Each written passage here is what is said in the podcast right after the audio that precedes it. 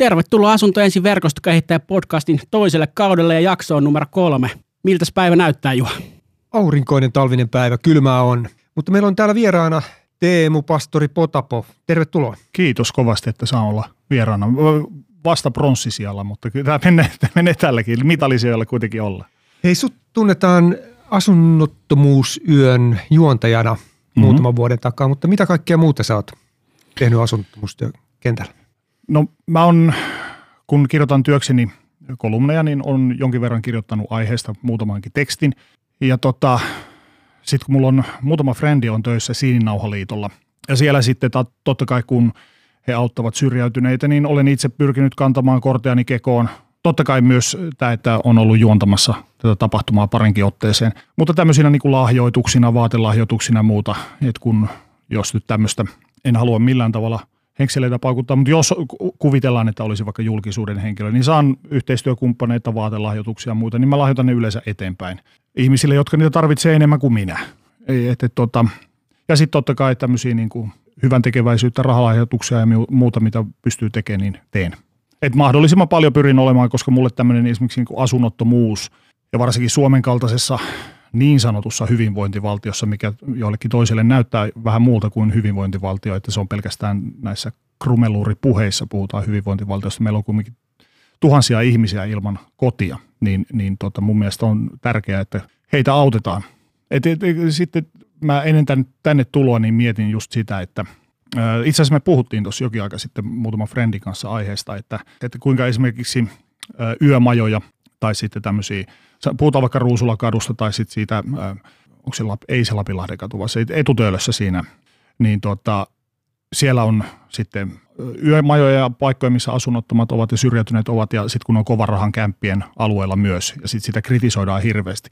Mun mielestä on jotenkin käsittämätöntä. Totta kai mä tavallaan ymmärrän sen kolikon toisenkin puolen, että jos sä ostat siitä satojen tuhansien eurojen arvoisen asunnon ja sitten vieressä on syrjäytyneitä ihmisiä, niin kyllä se varmaan jotakin voi harmittaa, jos silloin pailataan neljäkymmentäkahdeksan tuntia putkeen.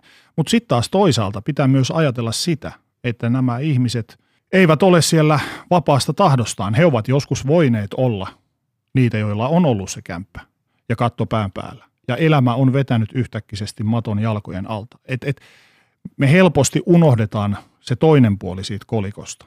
Ei kukaan ihminen vapaaehtoisesti halua siellä olla. Elämä on vienyt heidät. Niin mun mielestä pitäisi olla enemmän ymmärrystä tällaisiin asioihin. On, ja toi tosi tärkeä pointti, minkä toit heti esiin, että, että tänä päivänä asunnottomuus voi kohdata kenet tahansa. Kyllä. Et se ei, ole, ei puhuta enää niistä metsien miehistä tai sillan, sillan alla olevista miehistä, vaan se voi olla kuka tahansa tulevaisuudessa, joka joutuu joutuu sitten asunnottomaksi. Nimenomaan, ja sitten kun puhutaan justiin äm, esimerkiksi silloin, olisiko se ollut se just tämä viimeisin ennen koronaa, kun oli tämä asunnottomia, ja oltiin Stoolin Katjan kanssa sitä juontamassa, ja sitten keskusteltiin siellä aiheesta, että et, kuinka iso esimerkiksi nuorison asunnottomuus on, kuinka iso ongelma se on. Opiskelijoilla ei ole, ö, tota, nuorisolla ylipäätään, jotka joutuu lähtemään kodistaan tai lähtevät kodistaan, niin ei ole sitten varaa. Sitten punkkaillaan kavereiden luona, eikä ole semmoista vakituista osoitetta. Ja sitten se vaikeuttaa sitä elämistä ja sitä tulevaisuuden rakentamista huomattavan paljon. Niin, niin tota, puhutaanko siitäkään niin kuin tarpeeksi? Että kun minua vähän niin kuin jotenkin ärsyttää esimerkiksi, kun on linnan juhlat, mikä on itsenäisyyspäivänä, niin silloin puhutaan näitä hienoja korulauseita ja muuta, mutta siellä unohdetaan sitten kyllä oikeasti ne ihmiset, jotka tarvitsisivat apua. Just tämä asunnottomuus niin on hirveän suuri ongelma Suomen kaltaisessa maassa. Suomen kokoisessa maassa kuitenkin puhutaan edelleen tuhansista ihmisistä, joilla ei ole kattoa pään päällä. Ei sitä lukkoa, mihin työntää se oma avain ja kääntää ja astua sisään omaan kotiin. Minkälainen sun oma asumispolku on ollut? Onko se semmoinen, mikä jakaa? Joo, tota, mä oon muuttanut, mä olen Oulusta alunperin kotoisin ja mä oon muuttanut sieltä. No ensin menin Inttiin, olisiko mä olin seitsemän-kahdeksantoista-vuotias Sodankylä ja sieltä muutin suoraan sitten Stadiin ja asun koko silleen ikäni Helsingissä. Ja tota, vuokralla mulla on ollut, odotas nyt, kolme omistusasuntoa, jotka mä oon sitten aina, tai tietyn jälkeen sitten myynyt ja, ja näin poispäin. Tällä hetkellä asun vuokralla tuossa Töölössä oikeinkin kivassa asunnossa, jo, josta päästään kohta varmasti aiheeseen vuokrien suuruudesta. Ja nyt kun mä oon tehnyt vähän vertailevaa tutkimusta, niin maksetaan aika, aika tuntuvaa vuokraa ajatellen niin kuin sitä markkinahintaa, mikä on. Mä vähän pöyristyinkin, kun mä vähän katselin sitten, vertailin asuntojen vuokria, vuokria, että tällä hetkellä maksetaan aika paljon. Mutta että olen omistanut muutamankin asunnon, tällä hetkellä asun vuokralla. Ja, ja miksi esimerkiksi tämä asunnottomuus on mulle tärkeä juttu, ja tätäkin mä kelasin ennen tätä haastattelua, on se, että ää, jotkut ihmettelee, että miksi mä teen niin paljon töitä. No mulla on aina se asunnottomuuden pelko. Ja se juontaa kaikki sieltä, että kun mä oon muuttanut stadiin ja oli, elämä oli epävarmaa, mä en vielä tiennyt, että saanko mä opiskelupaikkaa ja joudunko mä palaamaan maitojunalla kaupunkiin, mistä mä oon lähtenyt kaupunkiin, mitä mä vihasin. Ja vihaan edelleenkin. Mä en pidä Oulusta, anteeksi oululaiset, vaikka sieltä olen, mutta mä en pidä sitä. Niin mulla oli tavallaan semmoinen pelko, semmoinen suorittamisen pelko ja onnistumisen pelko. Ja totta kai samalla myös halu ja palo. Ja se piti mut, ja pitää mut edelleen liikkeessä. Se sama pelko siitä, että mä menetän kaiken, mitä mä oon pystynyt tässä vuosikymmenten saatossa rakentamaan. Että sehän edelleen palataan taas. Kaikki voi hävitä. Elämä voi viedä. Etkä sä koskaan niinku välttämättä pysty sitä itse kontrolloimaan, kuinka paljon sä teet tahansa asioita sen eteen. Niin joskus ne suitset vaan karkaa käsistä. Mutta että siksi just mulle tämä asunnottomuus on niinku tärkeä juttu, että kun itsellä on ollut pitkään se pelko, että entä jos kaikki mureneekin käsissä ja menettää asunnon ja joutuu palaamaan jonnekin, mihin ei halua palata, niin en mä tiedä, saatteko te kiinni tästä mun ajatuksesta.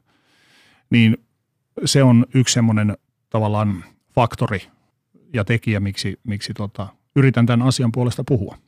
Onko edelleen sama, sama pelko siellä taustalla? On, Joo. on Eli on, se on kyllä. edelleen. Joo. Painat hommia. Joo, kyllä, kyllä. Siksi mä teen niin, niin paljon... Haalin paljon töitä, ehkä jopa rasittavuuteen saakka, mutta se on yksi semmoinen edelleenkin, mikä pitää mut liikkeessä ja tiedättekö te näin, mutta tota, samalla se on semmoinen koko ajan, koko ajan pieni pelko perseessä, että entä jos kaiken menettääkin. Niin. Ja se on, se on aika henkisesti pitkän päälle raskasta, mutta jotenkin sitä on nyt tähän saakka luovinut itsensä tähän pisteeseen. On ja kyllä sä tosiaan, tosiaan paljon teet, mitä, mitä itsekin kuuntelee sun podcasteja ja lukee kirjoituksia ja muita, niin todella paljon tuotat materiaalia ihan niin kuin kuukausi- ja viikkotasolla tasolla tuonne eetteriin, eetteriin ja niitä on, niitä on mukava lueskella ja kuunnella. Ja tosi paljon sun eri podcasteissa, sulla on tää Selviytyjät sarja ja muita, niin siellä näkyy tämä niin kuin vähempiosaisuus ja eriarvoisuus ja syrjäytynyys aika paljon. Juontaako se juurensa myös tästä sun omasta, niin kuin, mitä kuvasit äsken asunnottomuuden pelosta, vai löytyykö sieltä näitä muita, muita tekijöitä myös? Miksi haluat tuoda näiden, näiden ihmisten ääntä esiin, jotka ei sitä välttämättä muuten saa? No tuossa sä sanoit ihan oikein tuossa lopussa, että, että kun monesti ne jää pelkäksi sivukaneetiksi jossain lehtijutussa, tai totta kai nykyään enemmän puhutaan tällaisista, kun esimerkiksi puhutaan selviytyjistä ja näin, mutta sitten kun meillä syntyy ihmisillä silloin, kun meillä menee tosi hyvin, meillä syntyy semmoinen harha, että me, mä itse asiassa kirjoitin just semmoisen yhden kolumnin, mä nyt en muista, millä otsikolla mä sen laitoin eteenpäin, mutta että mä kirjoitin semmoisen kolumnin, missä mä puhuin siitä, että kun meillä on asiat kaikki hyvin, kun meillä hommat sujuu, niin niistä asioista tulee itsestäänselvyyksiä, eikä me välttämättä osata niitä arvostaa. Oli sitten kyse vaikka parisu- sujuvasta parisuhteesta tai terveydestä tai asunnon, tai että sulla on katto pään päällä tai mikä tahansa. Silloin kun ne asiat on jiirissä ja kehykset kunnossa, niin niistä tulee itsestäänselvyyksiä. Vasta siinä vaiheessa kun ne menettää, me osataan niitä arvostaa. Niin esimerkiksi selviytyjä tehdessä tai sitten addikteja tai näin poispäin, niin tehdessä on isona niin kuin tekijänä just tämä, että äm, luodaan, tai että ihmiset kun ne kuuntelis, niin sais vähän perspektiiviä elämäänsä, ehkä osaisi op- ja oppisi arvostamaan sitä omaa mukavaa, hyvää elämäänsä. Ja samalla myös siinä on se vertaistuellinen kulma aika tärkeä, että ne ihmiset, jotka mahdollisesti käy läpi samankaltaisia juttuja, niin löytä sieltä, että hei, mä en ole yksin, on muitakin, ja joille, muitakin, joilla on samantyyppisiä keloja ja näin poispäin. Että se toimii niin kuin useammalla tasolla. Mutta että miksi mä haluan tehdä noita, ja ton tyyppistä sisältöä on just toi, että mä haluan, että noi ihmiset, ja ton äh, ihmiset, jotka joutuu kokemaan tollaisia, niin sais platformin ja, ja mahdollisuuden ja paikan puhua niistä asioista ja kertoa omia kokemuksiaan. Ja tota... No nyt mulla on suunnitteilla uusi sarja, joka vähän on samankaltainen, en voi siitä vielä sen enempää puhua, mutta että pikkasen eri suuntaan.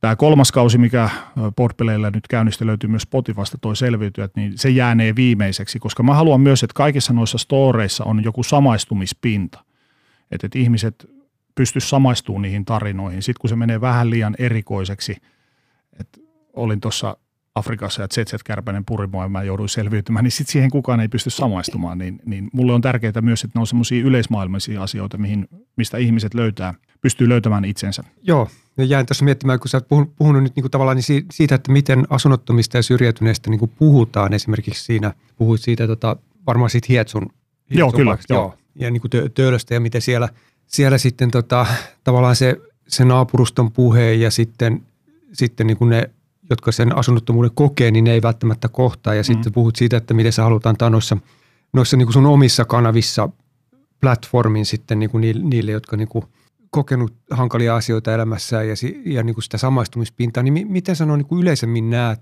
sen keskustelun vaikka nyt asunnottomuudesta tässä tota, Suomen mittakaavassa? Onko siinä, onko siinä niin kuin kaksi eri tasoa ja kohtaako ne ja, ja jo, jos ei kohtaa, niin missä mennään? No mun nähdäkseni, ja tämä on tietenkin aina mun tämmöinen subjektiivinen mielipide, on se, että en, en, en tietenkään voi syyttää poliitikkoja tai muuta, mutta että mä haluan palata vielä tuohon, että puhutaan kauniita sanoja, että tarvitsisi tehdä jotain, mutta mitä oikeasti siitä aktuaalisesti tehdään? Kuinka paljon annetaan rahaa ja mahdollistetaan, että ne tilanteet menis paremmaksi? Kun taas, et, ja myös, että kuuntelevatko he oikeasti sitä asunnottomien kokemaa, kokemaa tota ankeutta ja sitä, sitä epävarmuutta ja sitä pelkoa ja sitä huolta ja sitä hätää? Kuuntelevatko he? Niin mä en tiedä, että kohtaako ne. Ja toi oli hyvä pointti, että kohtaako ne? En, jotenkin mä oon näkevinä niin, että ei kohtaa. Sitten tämä on niin kuin mun mielestä hyvä, niin kuin, hyvä pointti sikäli, että kun oltiin juontamassa silloin viimeksi sitä asunnottomia yötä, ja me sitten sen Katjan kanssa siinä juteltiin jossain tauolla, hörpittiin sumppia ja juteltiin sitä, että, että jotenkin tulee itselläkin semmoinen vähän en, mälsä fiilis tai muuta, että me juonetaan tässä tämä tapahtuma ja tämä on tosi kivaa. Ja tässä me lähdetään sitten lämpimään kotiin. Pistetään sauna päälle ja mennään siihen sohvalle, otetaan jääkaapista jätskiä ja katsellaan telkkaria. Nämä ihmiset jää tänne. Et kun siinäkin oli jotain päättäjiä vieraana ja näin poh- äh, tuota, puhumassa, niin, niin hekin hyppää sitten siihen autoon, siihen taksiin, mikä on tilattu ja köröttelee himaa. Ja käydään tuolla ensin heittää muutamat läpät ja sitten mennään pois. Mutta ne ihmiset jää edelleen sinne kadulle nukkumaan. Sinne metrikselle tai missä nyt ikinä sitten pystyykään nukkumaan. Varsinkin tämmöisinä tässä korona-ajassa, milloin, milloin tota, kaikilla, niin myös niillä hyvin toimeen tulevilla on epävarmat ajat, niin saati sitten heillä, jotka, joilla ei ole koti, kotia ja turvapaikkaa missä olla. Niin tuolla kun paukkuu semmoinen viidentoista asteen pakkanen, niin, niin kyllä tulee vaan niin kuin, kun oikeasti alkaa miettiä, niin tulee tosi tosi surullinen olo heidän puolestaan. On, ja nyt korona-aikaa, kun vielä, vielä kelaa vähän taaksepäin, että silloin kun vajaa vuosi sitten pandemia alkoi jylläämään ja monissa medioissa rummutettiin sitä, että nyt on aika, aika pysyä kotona, mm-hmm. niin tota, mitä sitten, kun sulle ei olekaan sitä kotia, missä pysyä, niin silloinhan käytiin paljon keskustelua mediassa siitä, että onko asunnottomuus lisääntynyt tosi paljon vai näin, koska, koska katukuvassa näkyi asunnottomia enemmän, vaikka määrä sinällään ei lisääntynyt, mutta kun siellä ei ollut niitä muita ihmisiä, mm. niin silloin se ehkä tuli myös, myös muiden niin kuin eteen se tilanne, että hei, meillä on aika paljon näitä ihmisiä, joille ei ole sitä kotiin, minne mennä ja missä olla. Niin. Jotenkin se tuntui, tuntui se rummutus vähän niin kuin absurdilta, että, että nyt eristäytykää, olkaa kotona, kun samaan aikaan sitten meillä on tosiaan tuhansia ihmisiä, jolle sitä on. Kyllä. Ja sitten just toi keskusteluilmapiiri siitä, että jos sä hyppäät vaikka ska- kasinsporaan ja ajat kurviin, tai oot tulossa duunista ja katsot, että miksi noi narkkarit ja juopot tuossa pyörii. En tietenkään halua kuulostaa mitenkään holhoavalta tai millään tavalla jeesustella tässä, mutta että kuinka monesti nuo ihmiset ajattelee, että he ovat joskus olleet jonkun lapsia. He ovat ihmisiä siinä, missä tekin. Että kun toi on taas, että aina elet, kun me eletään siinä harhassa, että ei me osata välttämättä enää, tai tällaisena aikana, mikä on tämmöinen oravanpyöräaika, suorittamisyhteiskuntaa ja näin, näin, näin, niin osataanko me mennä toisen kenkiin ja ajatella, että ehkä tuo ihminen ei haluaisi olla tuossa. Se on, he ovat ihmisiä siinä, missä me kaikki muutkin. On. No, nyt on tuosta asunnottomia yöstä jonkun verran puhuttu ja tosiaan siinä olet ollut juontajana, juontajana pari otteeseen, niin vähän ehkä verrasitkin sitä, että mikä sinut on saanut mukaan, mukaan siihen, että sulla on sininauhassa tuttu ja näin poispäin, mm. mutta, mutta tota, lähtikö se ihan sieltä, että tuli kutsu, että hei, kiinnostaisiko tulla yöhön mukaan ja jouduitko kelailemaan vähän, että onko tämä semmoinen homma, mihin haluat lähteä vai oliko saman tien silleen, että ilman muuta? Joo, he lähestyi mua ensimmäisen kerran muutama vuosi sitten ja kyllä se oli mulle ihan, ihan selkiö homma, että mä lähden saman tien. Mulle on tärkeää se, että jos tässä nyt ollaan tämmöinen niin sanotusti pikkujulkis, olisi, olisin sitten isompi tai pienempi, mitä ikinä. Mulle on tärkeää se, onko tässä sitten osana myös, tietenkin sillä mun luonteen laadulla ja mun luonteella ja luonteen piirteillä on iso merkitys, mutta myös sillä, että tai oliko sitten teologikoulutuksella ja kaikella tämmöisellä, onko sillä oma merkityksensä ja tietynlaisella uskonnollisella ajatusmaailmalla, mikä mua ohjaa. Mutta että jos mä olen julkisuuden henkilö, niin mä haluan, ja tämä on mun se sisäsyntyinen ajatus, mä haluan käyttää sen mun julkistatukseni tällaiseen, että mä haluan tuoda niiden ihmisten ääntä ulos, jotka ei itse tule kuulluksi jossain. Se on mulle hirveän tärkeä motivaattori niin kuin kaikessa siinä, mitä mä teen. Mä uskon semmoiseen yhteiseen hyvään ja heikkojen auttamiseen ja näin poispäin. Ja jos mulla on siihen mahdollisuus, niin mä sen mahdollisuuden käytän. Niin siksi oli tosi helppo ihan samalta seisomalta sanoa, että ehdottomasti on mukana. Niin tuossa tulikin nyt varmaan osalle kuulijoista oot, oot niin kuin tuntemattomampi hahmo, mutta tämä liikanimi Pastori, mm. niin se viittaa noihin teologia opintoihin. Joo, kaksikymmentäkuusi vuotta meni maisteripapereihin, mutta no, onneksi on plakkarissa, kiitos. No, onnea. Hei, tuosta tota, vielä pysytään tuossa Asunnottomien yössä ja tota, sä kerroit tuossa, että miten, miten tulit mukaan ja sitten kerroit myös vähän siitä kokemuksesta, että, että tota, Katjan kanssa tulee vähän outo olo, että kun siellä on, on niin kuin puhumassa ja juttelemassa, mutta sitten siinä tulee se jako konkreettisella tavalla, kun siitä lähdetään sitten, mm. kuka lähtee kotiin ja kuka lähtee sitten mihinkin, niin tota, ää, onko se Asunnottomien yön niin kuin tapahtuma, tapahtumana niin kuin tuonut jotakin tällaisia uusia opetuksia tai tota, ajatuksia? Joo, siis mä jotenkin uskon siihen, että, tai tämmöinen ajatus, että, että jos ihminen on viisikymppinen ja hän sanoo, että, että, että mä oon edelleen niin kuin kaksikymppinen, mä ajattelen niin kuin kaksikymppinen, silloin sä oot heittänyt kolmekymmentä vuotta hukkaa. Ja toi on jotenkin semmoinen ohjenuora, minkä mukaan mä haluan elää ja, ja myös se, että aina on oppilas. Kaikesta pitää ottaa jotain oppia, niin kyllä noi, vaikka itse jonkin verran tietääkin, mitä se asunnottomuus on ja, ja miten, millä tavalla ihminen voi sellaiseen päätyä, tai sanotaan näitä luulen tietäväni, mutta että sit kun sä meet sinne paikalle ja sä juttelet niiden ihmisten kanssa, kuuntelet heidän storejaan, niin silloin sä oikeasti opit ja silloin myös avautuu silmät vielä enemmän siihen. Selviytyä ensimmäisellä kaudella, mä nyt en ikävä kyllä muista sen herran nimeä, mutta meillä oli yhtenä aiheena, oli siellä asunnottomuus. Ja, ja tota, se story oli kyllä, oli kyllä kova ja tämä kyseinen herra, jota mä siinä haastattelin, niin oli kokenut sen asunnottomuuden just kahdeksankymmentäluvulla, yhdeksänkymmentäluvulla, milloin ei ehkä ollut niin hyvä asema kuin tänä päivänä, jos se tänäkään päivänä on hyvä.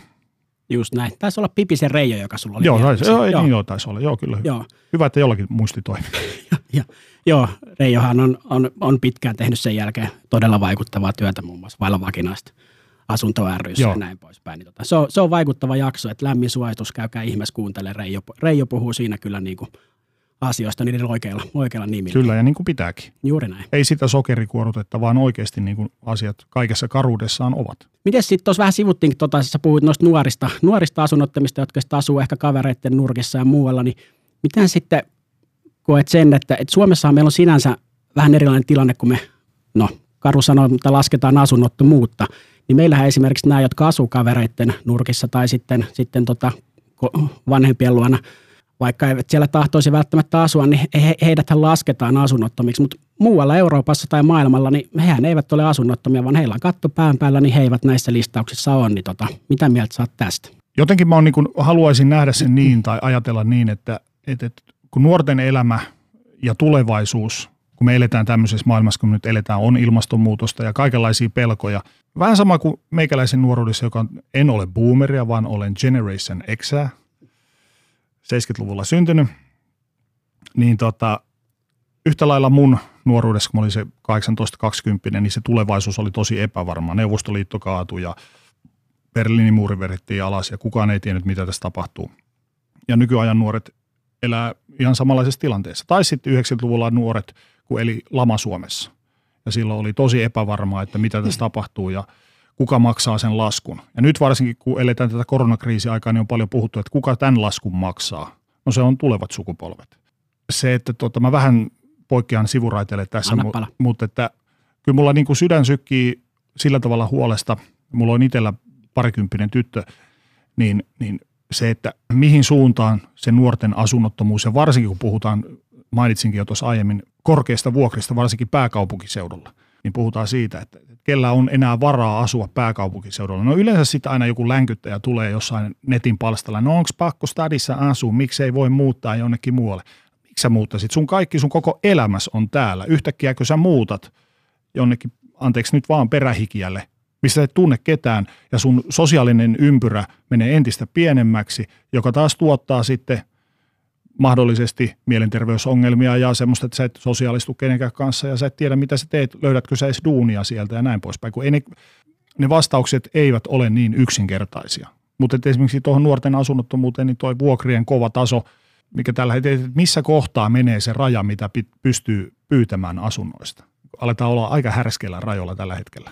No siinä olet kyllä täysin oikeassa. Tuossa aikaisemmin vähän puhuitkin, että sä oot tehnyt jonkunnäköistä pientä vertailua sun omasta vuokrasta versus sitten markkinavuokriin, niin haluatko siitä jakaa, että minkälaiseen, minkälaista vertailua sä oot tehnyt? Ja...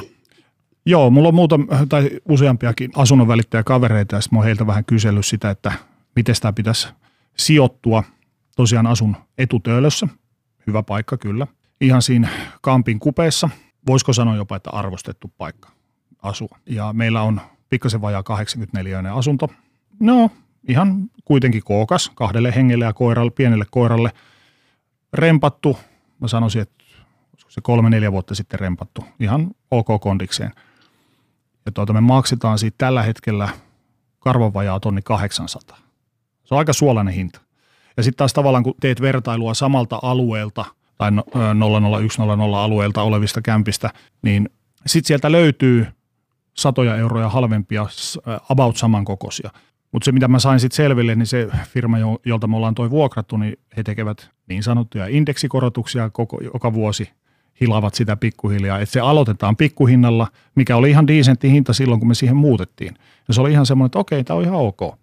Ja nyt se on noussut muutaman vuoden aikana parilla sadalla eurolla. Mutta kun tehdään näitä vuotuisia korotuksia pikkuhiljaa, mitä ei välttämättä edes normaali, tai siis normaali, tavallinen ihminen ei ehkä kiinnitä niihin silleen huomiota ennen kuin tulee se katto vasta, että hetkinen nyt, että mitäs tässä tapahtuukaan. Niin tässä on käynyt tämmöinen klassinen, niin sen takia on jotain muutosta tähän tehtävä. Ja sitten mä soittelinkin siitä aiheesta ja mä sanoin, että tämä nyt ei ole ihan mun mielestä reilu, että kun tämä ei mene, jos sä teet vertailuun, niin tämä ei mene tähän markkinahintaan, että tämä on nyt selkeästi ylihintainen, niin sitten pitää toimitella lippua, lappua ja pyyntöä ja sitten joku käsittelee niitä ja näin poispäin. Sitten mä sanoin, että no, jos me nyt tästä lähdetään, niin mä en oikein usko, että tällä hinnalla tämän kokoinen asunto menee näinä aikoina ihan tosta vaan, että teillä on tässä hyvät, luotettavat vuokralaiset, vuokra tulee kuin Manulle illallinen ja, ja me asutaan siivosti ja nätisti ja näin poispäin, että onnea vaan sitten, jos haluatte uutta tähän etsiä. Niin mun mielestä just, että kuluttajien pitäisi enemmän kiinnittää myös huomiota siihen ja ääne, sillä tavalla äänestää lompakollaan, että vähän tota porhojen ja firmojen vuokrien kiristystä vastaan, että et, no onnea teille, koittakaa löytää jotain muuta. Miten sitä? Fight the power. Just näin. Niin. Mutta toihan, mitä tuossa kuvasitkin, kuvasitkin aikaisemmin sitä, että tota, ihmiset on asunut, asunut Helsingissä ja haluaa asua Helsingissä, niin tämä ehkä sama pätee vähän, mitä tuossa sivuttiinkin, noihin yksiköihin, että ne on hyvillä paikoilla, että on Ruusulan katu ja sitten mm. Kalliossa on Alppikadulla on asumispalveluyksikkö ja näin poispäin. Ja kyllä se keskustelu, mitä naapurustosta tulee ja mitä, mitä sitten tuolla keskustelupalstoilla lukee, on sitä, että miksi näitä ei voi laittaa jonnekin sinne sanoja sillanteen perähikijälle. Mm. Että miksi näiden ihmisten pitää asua täällä, täällä niin kuin keskustassa ja hyvillä paikoilla. Mutta siinähän tullaan just siihen, että palvelut on siellä. Niin, nimenomaan. Eli tota, että jos sä laitat nämä yksiköt tuonne perähikijälle, niin eihän sieltä kukaan sitten päihdehoitoihin tai muihin, muihin pääse lähtemään. lähtemään, tota, mitkä, mitkä on tässä niin kuin pelipaikoilla niin sanotusti. Niin, niin ja sitten myös semmoinen, ei me nyt mistään eugeniikasta puhuta, mutta että myös semmoinen gettoutumisilmiö, että halutaanko me työntää kaikki ihmiset vaan yhdelle ää, postinumeroalueelle ja yhteen lähiöön. Eihän sekään nyt ole missään inhimillisyyden nimissä oikein. Et, no menkääs tonne noit asumaan koko jengi vaan sinne niin ongelmalähiöön. Sittenhän niitä syntyy niitä ongelmalähiöitä. Että et mieluummin hajautetaan sitä asumista ja, ja sitä kautta lähdetään purkamaan sitä tilannetta. Okei, hei, mä ehkä palaisin vähän taaksepäin. Sä puhuit tuossa, että sä oot antanut myös kasvos niin kuin tämmöisille keräyskampanjoille, vapa, semmoiselle niin kuin, puhuit jostakin makupussi, kuulinko oikein vai? Niin, tai siis mä oon lahjoitellut esimerkiksi ihan yksityishenkilönä on, on, on lahjoitellut tota, kaikenlaisia vaatteita, mitä mä saan sit niin, yhteistyökumppaneilta okay. ja, ja sitten on muutamiinkin tässä vuosien saatossa niin tosiaan antanut kasvoni muutamalle keräyskampanjalle ja näin poispäin, ja teen sen ihan pro bono. Että sit jos mä oon mieltänyt sen aina niin, että jos mä teen jonkun kaupallisen yhteistyökumppanin kanssa, kaupallisen tekijän kanssa, niin sit mä otan siitä korvauksen itselleni, mutta sit jos mä teen tämmöistä yhteishyvää, niin sit mä teen sen kaiken ilmaiseksi. Mä en moraalisesti koe sitä oikeaksi, että mä alkaisin siitä mitään rahaa kinuamaan itselleni. Sitten jos mä teen jonkun semmoisen kanssa, joka tekee voittoa mun karvasella naamalla, niin sit mä haluan siitä korvauksen, mutta muuten en kylläkään. Kuulijoille tiedoksi, että naama on erittäin karvaa. On, kyllä. Tota, miten, miten sä näet niin tuommoisten kampanjoiden merkityksen? Mun mielestä ne on to- todella tärkeitä. Ja jos nyt lähdetään purkamaan sitä siltä kantilta, että esimerkiksi julkisuuden henkilöiden osallistuminen tällaiseen, niin se on hyvin tärkeää sikäli, että tietyllä tavalla julkisuuden henkilöä, mä koen sen, niin on vastuu, semmoinen yhteis, yhteiskunnallinen vastuu ja yst, yhteishyvällinen vastuu myös niin kuin antaa itsensä käyttöön tällaisissa formaateissa ja tällaisella ö, platformilla, että, että, että sillä tavalla kannetaan kortta kekoon meidän kaikkien edestä. Vaikka se on vain, että sä käyt poseeraamassa jollekin valokuvaajalle tunnin jossain studiossa ja sun lärviä käytetään siinä ja sanot jonkun lentävän lauseen siihen sitaatiksi mainoskampanjan kylkeen. Mun mielestä se on hyvin tärkeää ja se on pieni vaiva ja sillä, jos ei nyt muuta, niin ainakin jonkun aneen voi ostaa itselle, että olenpa tehnyt nyt hyvää. Että tee se vaikka sen takia, mutta siitä voi olla jollekin sillä tavalla, että jos ihminen vaikka empii, että no lähtisinkö mä mukaan tämmöiseen ja sit sä näet, että joku vaikka sun ihaileman julkisuuden henkilö on lähtenyt tuohon mielessä, no ehkä mä voisin vähän lahjoittaa. Siitä tulee sitten, pienistä puroista tulee iso joki. Ja hirveän yksinkertaistettua, mutta näin mä se jotenkin näkisin. Se on just näin, ja nythän, nythän meillä Suomessakin on ollut, ollut muutamia vähän niin kuin näkyvämpiäkin kampanjoita, isompia. Mm. Esimerkiksi Sininauhalla oli, oli, oli kampanja, mikä, mikä sitten keräsi, keräsi hyvin rahaa ja näin päin, näin päin.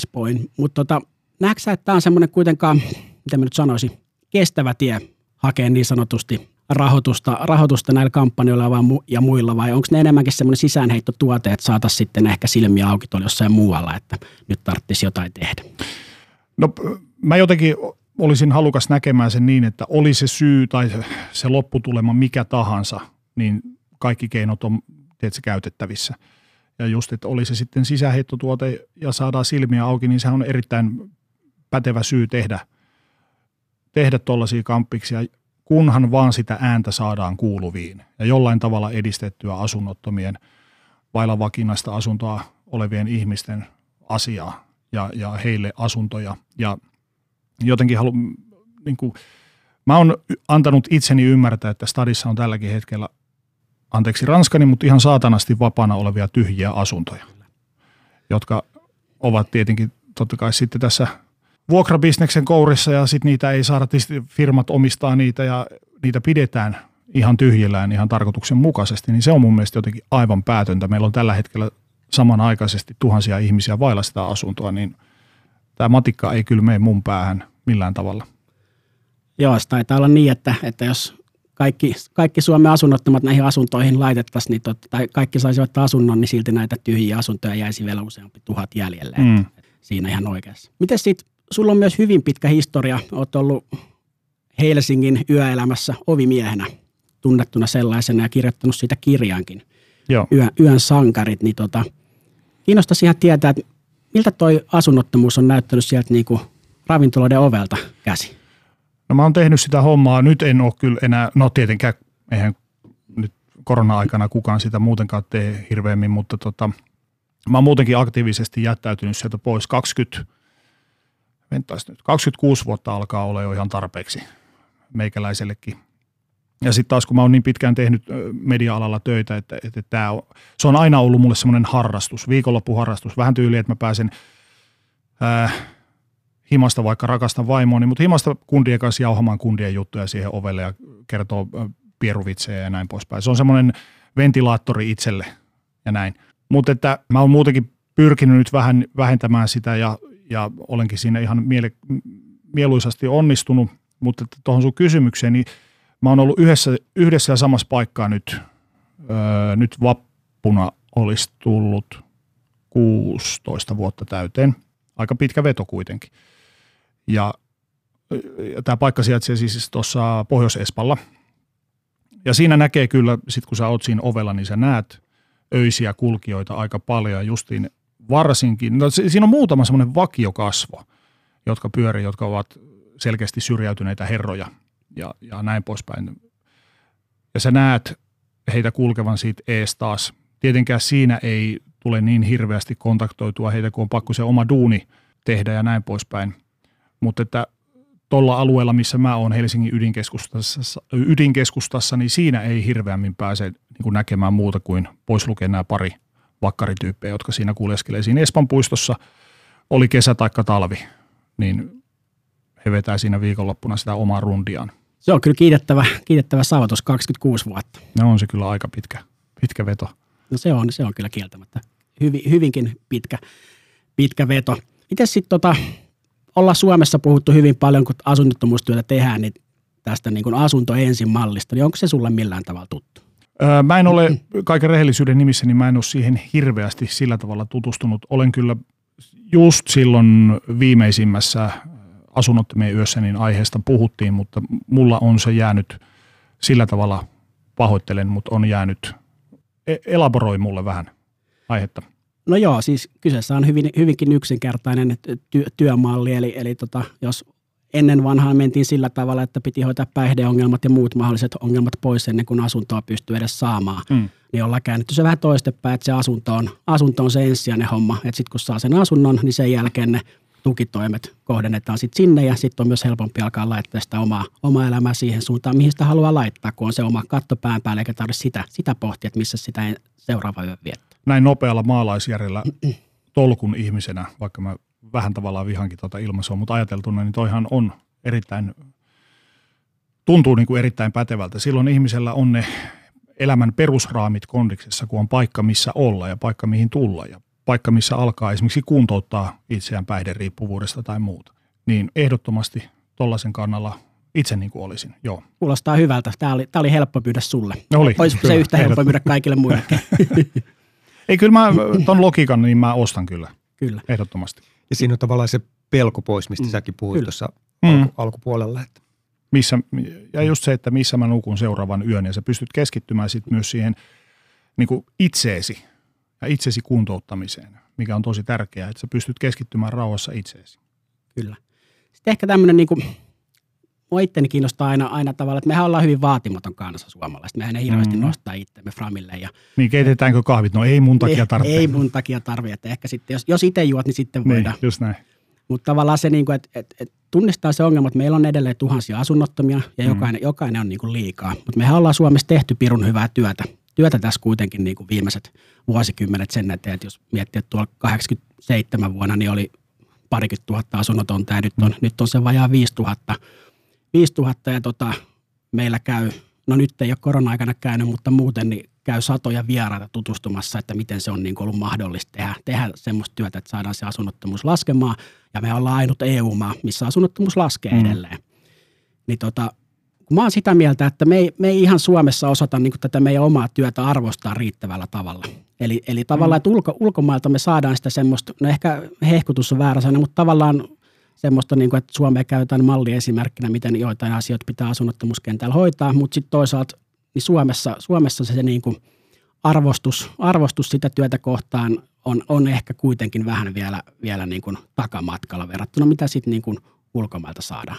Ja onko se vaan meidän suomalaisten perisynti, että ei, ei osata tavallaan niin kuin ottaa, ottaa sitä koppia, että hei, me ollaan aika hyvin tässä onnistuttu, jatketaan samalla tavalla, niin päästään maaliin.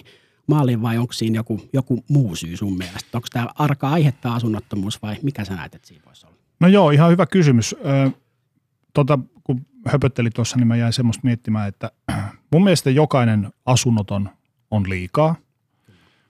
Suome, ja varsinkin Suomen kaltaisessa korkean verotuksen maassa, missä progressiivinen verotus jyllää ja ihmiset, varsinkin sitten hyvätuloiset, maksavat tuloistaan aika korkeaa veroa ja vaaditaan lisää, niin mihin me sitten sitä rahaa allokoidaan, tietenkään kun en ole poliitikko, mutta voin vilkaista, mutta et allokoidaanko me sitä rahaa tarpeeksi paljon sitten, kun jotenkin mä oon...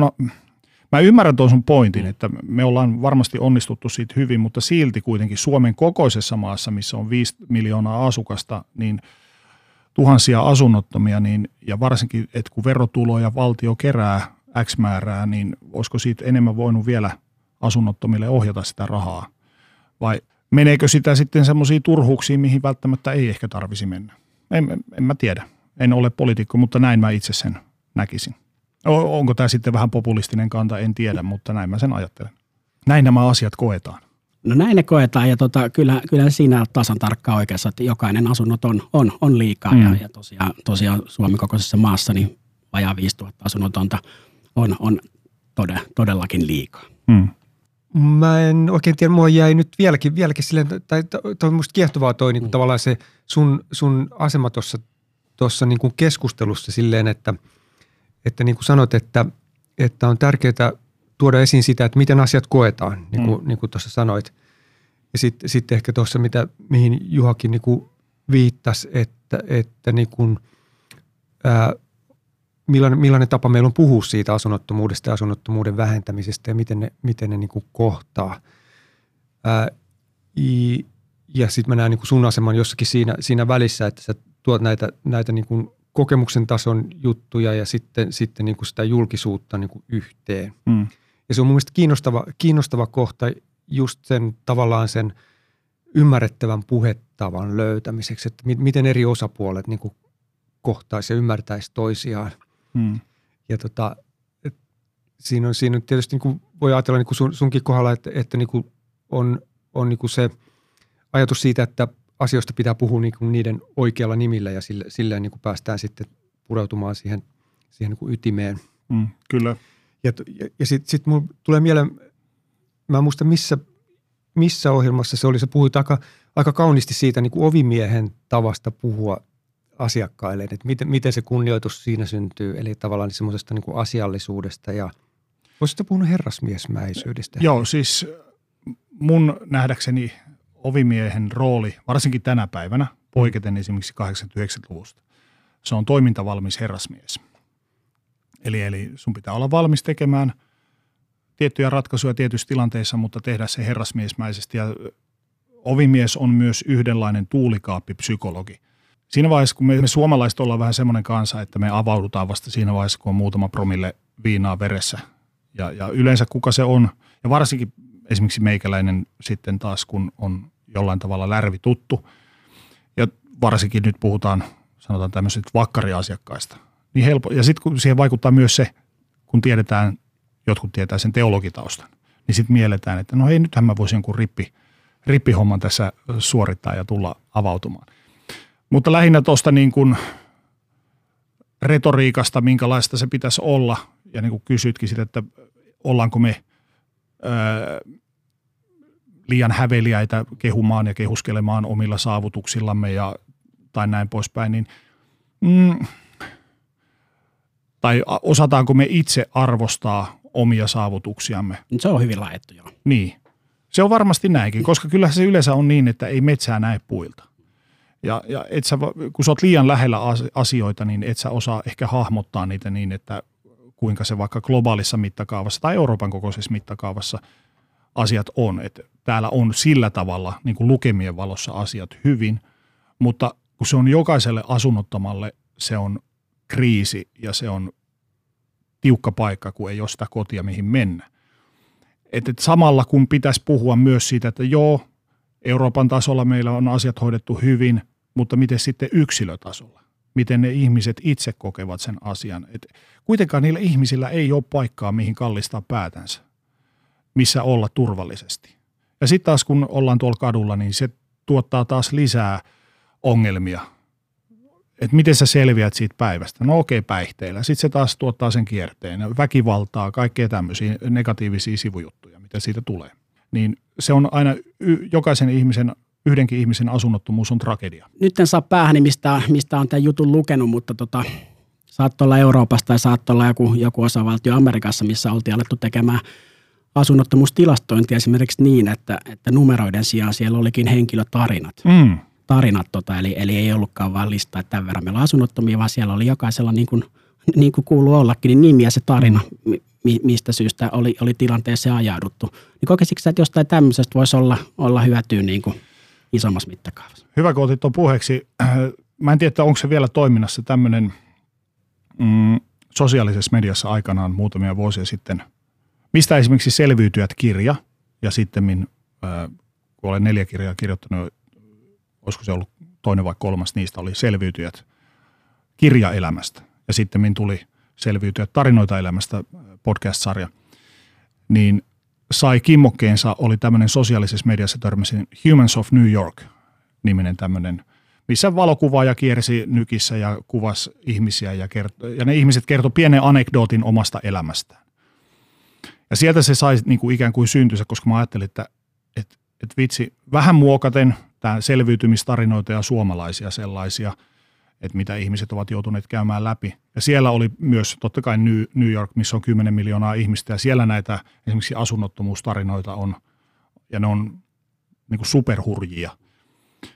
Niin, niin tota, niitä lukiessani, ja siellä oli useampiakin tämmöisiä, missä ihmiset olivat asunnot, kodittomia, asunnottomia. Mun mielestä ehkä jopa koditon on niin kuin parempi ilmaisu, että sulla ei ole kotia. Että asunto, joo, katto pään päällä, mutta kun koti on kuitenkin se, siihen liittyy semmoista lämmintä fiilistä, semmoinen näin. En tiedä, saatteko te kiinni tästä mun ajatuksesta, mutta että heidän tarinoitaan lukiessani, niin, niin kyllä siinä sydän sykähti muutaman kerran. Kastetta tulee tuulilasiin, kun sä luet niitä storeja. Sitten sä tajuut itse, niin, että et, kuinka hyvä osainen on. Ja tämäkin on semmoinen asia, mistä me esimerkiksi Rennen kanssa ollaan tuossa, meidän Otetaan yhdet -podcastissa puhuttu muutama, muutamankin otteeseen, että niin kuin välillä hävettää se, kuinka hyvin asiat itsellä on. Kun, en mä tiedä, onko se sitten vaan mun sisäsyntyistä semmoista kipuilua, että kun mä tiedän, että mulla on hyvin asia, mutta samanaikaisesti muut ihmiset, jotkut joutuu kärsimään, niin sitten muodostuu semmoinen ihmeellinen häpeän sykli. Niin tämä on tällaista, elää tällaisena. Niin, just näin. Ja, mutta toi on hyvä pointti. Tota, tota ollaan paljon itsekin, itsekin eri työryhmissä pohdittu, että et, tota, et pitäisikö se ollakin kodittomuus, se, se oikea termistä. Niin. Jos se juontaa englanninkielistä sanasta homelessness, niin sehän on ihan suoraan koditon kodittomuus, että Suomessa me puhutaan asunnottomuudesta. Kyllä. Tämä alkaa varmaan kuule ole pikkuhiljaa, pikkuhiljaa paketissa, alkaa päät pyöriä siihen, siihen malliin. Mutta pakko kysyä tähän loppuun vielä tämmöinen kysymys, tota, että millä biisin lähti aamukäyntiin? Ah, tänä aamuna oli toi Metallican Orion, Orion. Ei ollenkaan huono valinta. Kiitos, ei munkaan mielestä. Oliko kyykkypäivä vai? Eilen oli penkkipäivä, tänään on välipäivä, kun mä oon nukkunut tosiaan vaan neljä tuntia viime yönä sattuneista syistä, koira potki naamaan, niin tänään piti olla vetopäivä, tänään piti vetää maasta, mutta siirretään se nyt parin päivän päähän, niin saa tänään levätä vähän. Ei, mä, ei, ei viitsi mennä, mä oon... Mulla oli viimeinen, viimeisin vuosi, toki vaikka se oli monella, monella osin oli tosi hyvä vuosi, mutta sitten mulla oli paljon terveysongelmia. Mulla on molemmat hauikset räpsähtänyt poikki ja mulla selkä lasahti ja mulla on ollut vähän veriarvojen kanssa sakkaamista ja kaikkea tämmöistä. Niin tota, se on myös tämmöiset, niin kun, ää, kun fyysinen ikä on tänä vuonna neljäkymmentäkahdeksan, mutta se henkinen ikä on, on edelleen, tai tarkoitan tällä sitä, että joo, kyllä mä pystyn kaikkea vielä tekemään, mutta kun se kroppa ei anna enää periksi ja sitten se alkaa jossain kohtaa sanoa sopimusta irti. Ja kun pitäisi kuitenkin osaa pikkasen skaalaa siihen, että mitä se kroppa enää pystyy mm. tekemään, mutta kun mieli on vielä semmoinen virkeä ja kyllä mä tämän pystyn hanskaamaan. Sitten kun mä oon treenannut niin pitkään kamppailuurheilua ja voima, paino, painojen kanssa temppuilua ja sieltä on jäänyt päälle semmoinen tietynlainen treenauskulttuuri, semmoinen, että Tota, go hard or go home -tyyppinen, niin jossain kohtaa se kroppa alkaa sanoa, että mä en nyt kyllä jaksa, että mä lähtisin mieluummin kotiin. No näinhän se menee. Hei, me päästään sut nyt viettää lepopäivää, niin jaksat sitten pari päivän päästä vetää kunnolla. Kiitos kovasti. Hei, kiitos. Iso kiitos, kun pääsit tulemaan vieraksi. Kiitos, kiitos. Tämä oli tosiaan Asuntoensiverkosto kehittäjä -podcast, toisen, toisen kauden kolmas jakso, ja pari viikon päästä laitetaan uutta jaksoa eetteriin. Siihen asti moi. Moi.